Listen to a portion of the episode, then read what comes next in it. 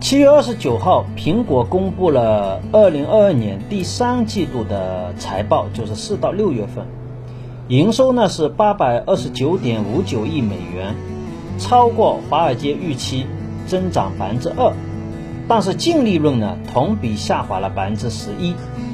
而就在苹果财报公布之日呢，针对于大中华区的降价大促销也随即展开。通常苹果是不做促销的。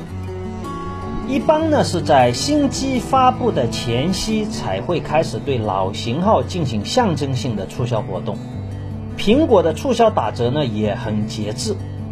而这一次的促销呢并不是中国的电子商务购物节，而是苹果独家的一次促销。从这次的促销活动来看，这次活动产品呢覆盖最热门的产品线，iPhone 十三系列呢可以优惠六百块。最新的 iPhone SE 呢，优惠两百块；iPhone 十二以及 iPhone 十二 mini 呢，可优惠五百块。Apple Watch 还有 Apple 的这个耳机呢，优惠一百五十到两百五十元。其实从苹果这一次的财报中，我们就可以看出，苹果这样的大促销方式是完全可以理解的，因为大中华区已经成为了苹果非常重要的增长引擎之一。根据 Canalys 的数据呢，苹果第一季度全球出货量上涨百分之八，而在中国区出货量就上涨了百分之十七。而这一个季度呢，大中华区的销售出现了下滑，这就促使了苹果急需重振中国区用户的购买欲。对于苹果来说，一旦应届的用户下滑，就会引发非常大的连锁反应。就会连带着它的整个 iOS 的生态应用系统的收入也会受到限制。当然，另外一个更重要的方面是，国产的这一些手机品牌呢，开始走出了差异化与个性化的品牌模式，这也对苹果的手机构成了一定的影响。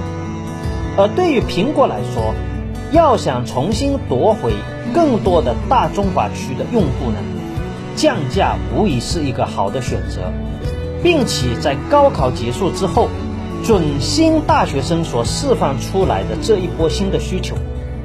如果苹果能够顺利的抓住这些新用户，就能够更好的培养出用户对它的这个生态系统的依赖。不过，苹果这一次的财报呢，也让我们看到了一个非常重要的信息，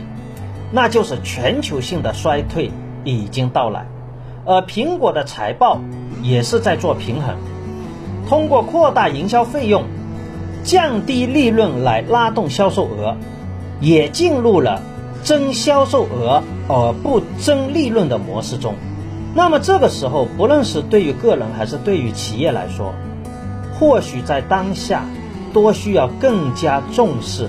全球性衰退危机的到来，要提前有所考虑。